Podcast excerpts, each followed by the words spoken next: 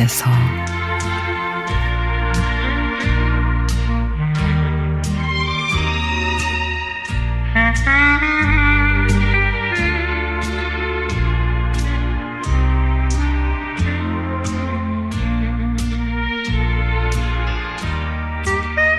저는 출판사에서 일을 하고 있습니다. 그리고 저희 출판사의 국장님은 30년이 넘은 소위 창간 멤버이십니다. 근데 좀 고지식한 면이 있으세요. 한번 잔소리가 시작되면 1시간 이상을 하고 특히 같이 하는 술자리는 정말 고역입니다. 회식을 하고 노래방 가면 매번 노래들을 두 곡, 세 곡씩 부릅니다.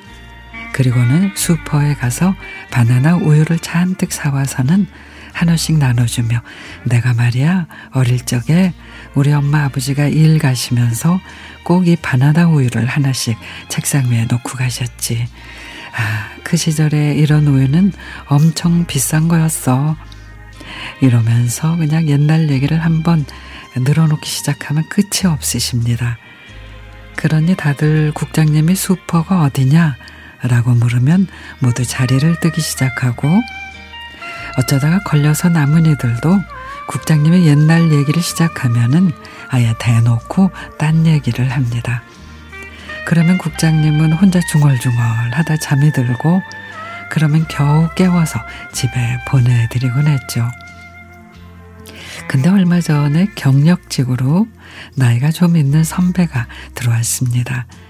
환영회 겸 오랜만에 회식을 하게 됐는데 국장님이 또 발동에 걸려서 우유를 사다가 옛날 얘기를 꺼내기 시작합니다.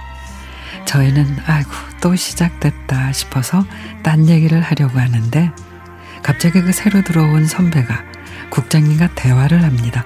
아, 그러셨군요. 얼마나 힘드셨습니까?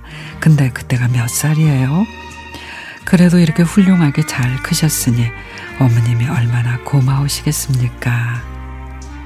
그날 정말 사회생활 중에 가장 특별한 경험을 한 것 같습니다.